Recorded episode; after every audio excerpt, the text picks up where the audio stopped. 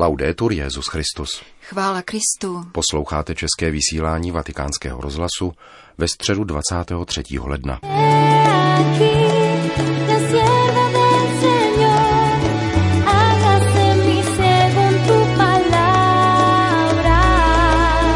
S papežem Františkem na Světovém dní mládeže v Panamě.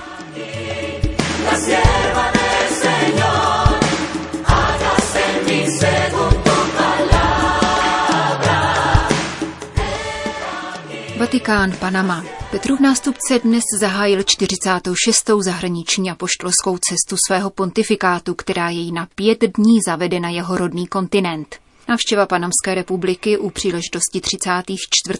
světových dní mládeže probíhá v čase školních prázdnin a dovolených pro tamní obyvatelstvo a měly by ji usnadnit příznivější klimatické podmínky. Ačkoliv teploty v Panamě stále dosahují tropických hodnot, od poloviny prosince do poloviny dubna trvá období sucha bez výraznějších srážek.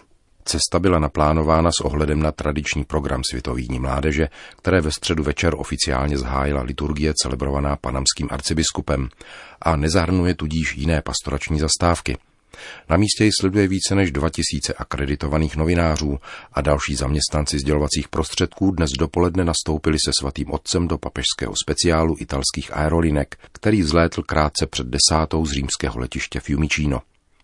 Papeže Františka při téměř 13-hodinovém letu doprovázejí jeho nejbližší spolupracovníci, ale vůbec poprvé také nové vedení Vatikánského úřadu pro komunikaci. Jako zvláštního hosta římský biskup pozval francouzského sociologa Dominika Voltona, autora v loni vydaného knižního rozhovoru s papežem a také jednu z nejmladších zaměstnankyň z oddělení technických služeb governatorátu městského státu Vatikán. Přistání na mezinárodním letišti Tokumen v Panamě se očekává v nočních hodinách našeho času. Dodejme, že návštěvníci středoamerického státu si budou muset přeřídit hodinky o 6 hodin zpět. V tradiční úvodní promluvě k novinářskému doprovodu na palubě letadla papež František připomenul zesnulého korespondenta agentury TAS Alexeje Bukalova, veterána na papežských cestách.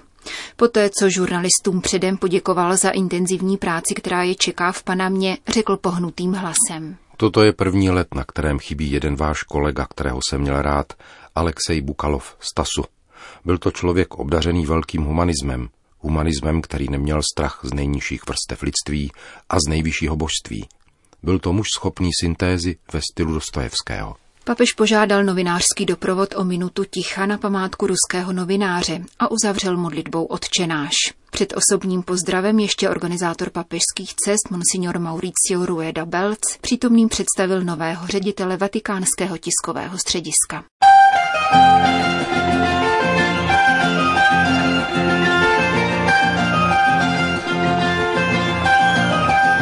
Jak se Panama změnila od doby, kdy zde 5. března 1983 přistál papež Jan Pavel II. během své návštěvy v sedmi z osmi středoamerických států.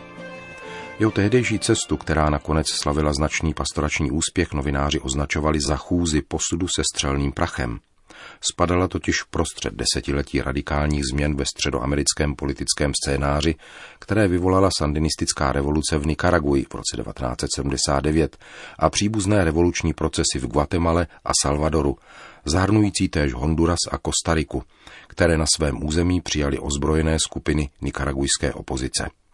V roce 1983, kdy různým středoamerickým zemím hrozil rozpad kvůli konfliktům a diktaturám, se na panamském ostrově Contadora setkali představitelé Mexika, Kolumbie, Panamy a Venezuely, aby vyzvali k mírovým jednáním a zabránili účasti na studené válce. Skupina z Contadory předložila mírový plán pro Střední Ameriku, který podpořilo generální zhromáždění a Rada bezpečnosti OSN. Poprvé po dlouhé době se tak regionální vlády při řešení lokálních problémů ujaly společné iniciativy. Po návštěvě Jana Pavla II. v září roku 1983 poté Nicaragua, Kostarika, Honduras, Salvador a Guatemala podepsali společné prohlášení, které po letech vedlo k mírové smlouvě.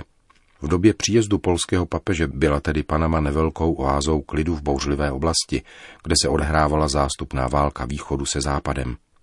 Dnes se nad tou též karibskou oblastí stahují geopolitická mračna, která se dovolávají multilaterální a suverénní odpovědi jednotného latinskoamerického kontinentu. Papež František ve své novoroční promluvě k diplomatům varoval před jednostrannými řešeními a převahou slabšího nad silnějším, které postupně oslabují multilaterální systém, což vede ke všeobecné ztrátě důvěry v mezinárodní politiku a rostoucí marginalizaci slabších členů v rámci rodiny národů a jmenovitě zmínil konflikty v Nikarague a Venezuele. Není vyloučeno, že jeho návštěva bude katalyzátorem nových procesů, kterých se, stejně jako na Contadoře, ujme Mexiko. Jehož osud závisí na schopnosti seriózního a determinovaného vyjednávání s obrem ze severu, stejně jako na solidárních a integračních dohodách s jinými latinskoamerickými zeměmi, zejména pak se Střední Amerikou, jak poznamenává zkušený pozorovatel Guzmán Karikery, místo předseda Papežské komise pro Latinskou Ameriku. Petrův nástupce nicméně přijíždí především jako pastýř a vzhledem k mariánskému tématu Světových dní mládeže také jako mariánský ctitel. Jedním z cílů, které si vytyčila nedávná biskupská synoda o mladých lidech, je posílit v mládeži mariánskou zbožnost. Také z toho důvodu účastníci Panamského festivalu najdou ve městě první a historickou sošku Pany Marie Fatimské, stvárněnou podle pokynů sestry Lucie a uctívanou již více než 8 desetiletí v portugalské svatyni. Stejně jako zbrusunový kostel Matky Boží Guadalupské, který v rekordním čase vyrostl v jedné ze čtvrtí hlavního města. Jde o další mariánskou svatyni na světadílu, kde od mexických hranic z USA až po ohňovou zemi každý kout dýchá osobitou mariánskou zbožností. Pouze v Mexiku se bohrodička uctívá pod dvěma stovkami různých titulů a jejich hojností oplývá také Střední Amerika. Od kubánské Pany Skobre přes dominikánskou Altagracia a kolumbijskou Las Lajas do té míry, že papež Pius XII. nazval středoamerický lid povídce mariánský. V Brazílii kromě známé Aparecidy najdeme dalších 350 kostelů zasvěcených neposkvrněné. Peruánci zdraví Madonu jako maršálku národa, v Chile jako královnu Ant a v Bolívii jako inskou princeznu. V papežově rodné Argentině je to prostě paní, la señora. Panamci se utíkají k paně Marii královně, kterou jim konkvistadoři dovezli ze španělské Sevily. Panama se navíc pišní první pevninskou diecézí na americkém kontinentu, kterou 28. srpna 1513 pod jménem Santa Maria la Antigua ustavil papež Lev X. Město Panama pak bylo oficiálně založeno o šest let později a jistě nikoli náhodou na mariánskou slavnost na nebevzetí. Kromě nejmocnější přímluvkyně se účastníci světových dní svěřují pod ochranu osmi svatých patronů – jejich seznam otevírá svatý Jan Bosko, jehož charisma v latinskoamerickém kontextu vydalo cené plody. Výchovné dílo, v kterém dnes pokračují jeho následovníci v celém světadílu, je prorockým znamením spojujícím mariánskou úctu s pozitivním pohledem na nové generace. Sto let po smrti jej svatý Jan Pavel II., druhý patron a zakladatel mládežnického zhromáždění, vyhlásil otcem a učitelem mládeže – ze salesiánské rodiny pochází rovněž další patronka těchto světových dní, blahoslavená Maria Romero Menes, řeholnice z kongregace dcer Pany Marie Pomocnice. Narodila se na počátku minulého století v Nikaraguji a téměř 50 let svého života se věnovala školství a zdravotnictví v Kostarice. Blahořečil Jan Pavel II. roku 2002. Setkání mládeže chrání také svatý Romero obou Amerik, jak bývá nazýván salvadorský arcibiskup Oscar Arnulfo Romero i Galdames – nedávno kanonizovaný spolu s papežem Montínem. Jeho výzvy k míru a sociální spravedlnosti jej ovšem přivedly k mučednické smrti na počátku 80. let. Mladí lidé se mohou poučit také od svého vrstevníka, 15-letého mexického mučedníka z války Cristéros, svatého José Sánchez del Rio, zvaný Joselito, který byl beatifikován roku 2005 a kanonizován před třemi lety. Zůstaňme v Mexiku a zařaďme na seznam přímluvců za panamské setkání rovněž svatého Juana Diega, jemuž se zjevila pana Maria v Guadalupe. Mladí lidé opětovně potkají jednu světici, kterou poznali již při dnech mládeže v Riu, svatou růženu z Limy. Jejímž vzorem byla svatá Kateřina Sienská. Ve 20 letech oblékla hábit třetího řádu svatého Dominika a podobně jako dominikánský bratr svatý Martin de Poré sloužila chudým a nemocným.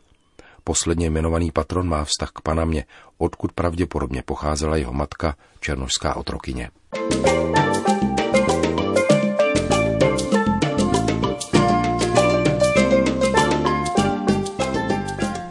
čtvrté světové dny mládeže zahájila včera v podvečer mše svatá na Sinta Kostéra. Hlavní celebrant arcibiskup panamského hlavního města José Domingo Ulloa Mendieta poděkoval papeži, že svolal toto setkání mladých z existenciálních a geografických periferií. Inaugurační liturgie se podle pořadatelů zúčastnilo asi 75 tisíc lidí. Nechyběl ani prezident Panamy Juan Carlos Varela s manželkou a představitelé vlády. Stovky vlajek nad hlavami mladých z pěti kontinentů svědčily o pestrobarevné skladbě přítomných. Arcibiskup Ulloa Mendieta mladé poutníky přivítal těmito slovy. Vy, drazí poutníci, jste přijali z více než 140 zemí, abyste se navzájem setkali a společně snili. Nový svět a nová církev jsou možné. Děkuji vám, milí mladí, protože jste navzdory obtížím dokázali překonat překážky, abyste se setkali v tomto malém národě a v této malé místní církvi, která se ode dneška stává hlavním městem mladých. A když mluvíme o mládeži, mluvíme o naději, protože změny na světě a v církvi přijdou jedině od vás, drazí mladí. Dnes můžeme všichni společně říci, Děkujeme papeži Františku, že jsi nám dal důvěru a možnost zorganizovat setkání pro mladé z existenciálních a geografických periferií. Arcibiskup Ulloa Mendieta obrátil zvláštní pozornost k situaci domorodé mládeže a k mladým afrického původu, kteří jsou odsouváni na okraj společnosti. Na závěr vybídl mladé, aby se nebáli svatosti a řídili se příkladem Marie, která učí, jak přitakávat Bohu a sloužit bližnímu. Být svatým, drazí mladí, to není mýtus, to je skutečnost.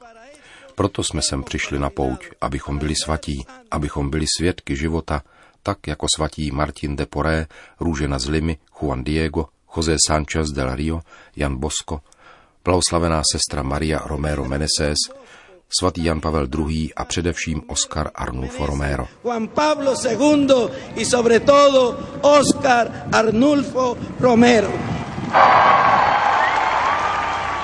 Podle organizátorů se na Světové dny mládeže v Panamě zapsalo přes 100 tisíc lidí ze 156 zemí. Spolu s nimi přijelo téměř 500 biskupů a 380 z nich povede katecheze v 25 jazycích.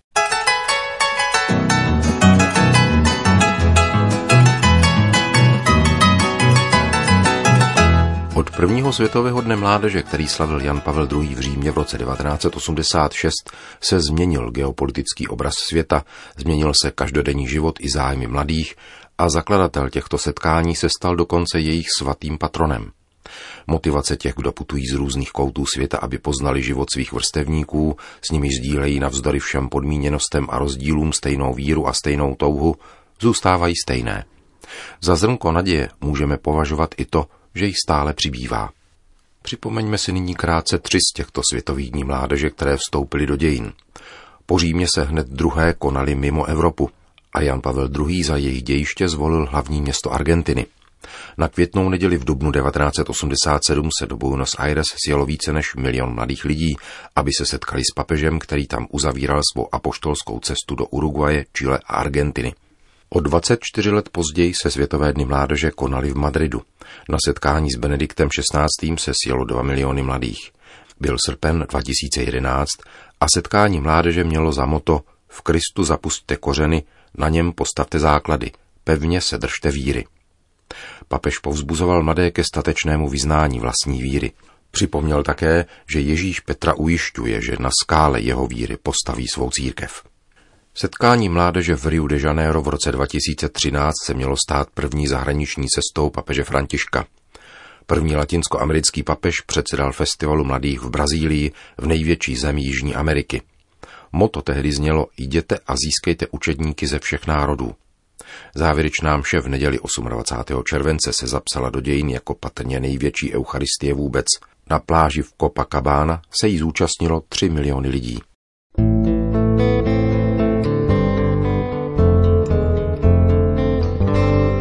Končíme české vysílání vatikánského rozhlasu. Chvála Kristu. Laudetur Jezus Christus.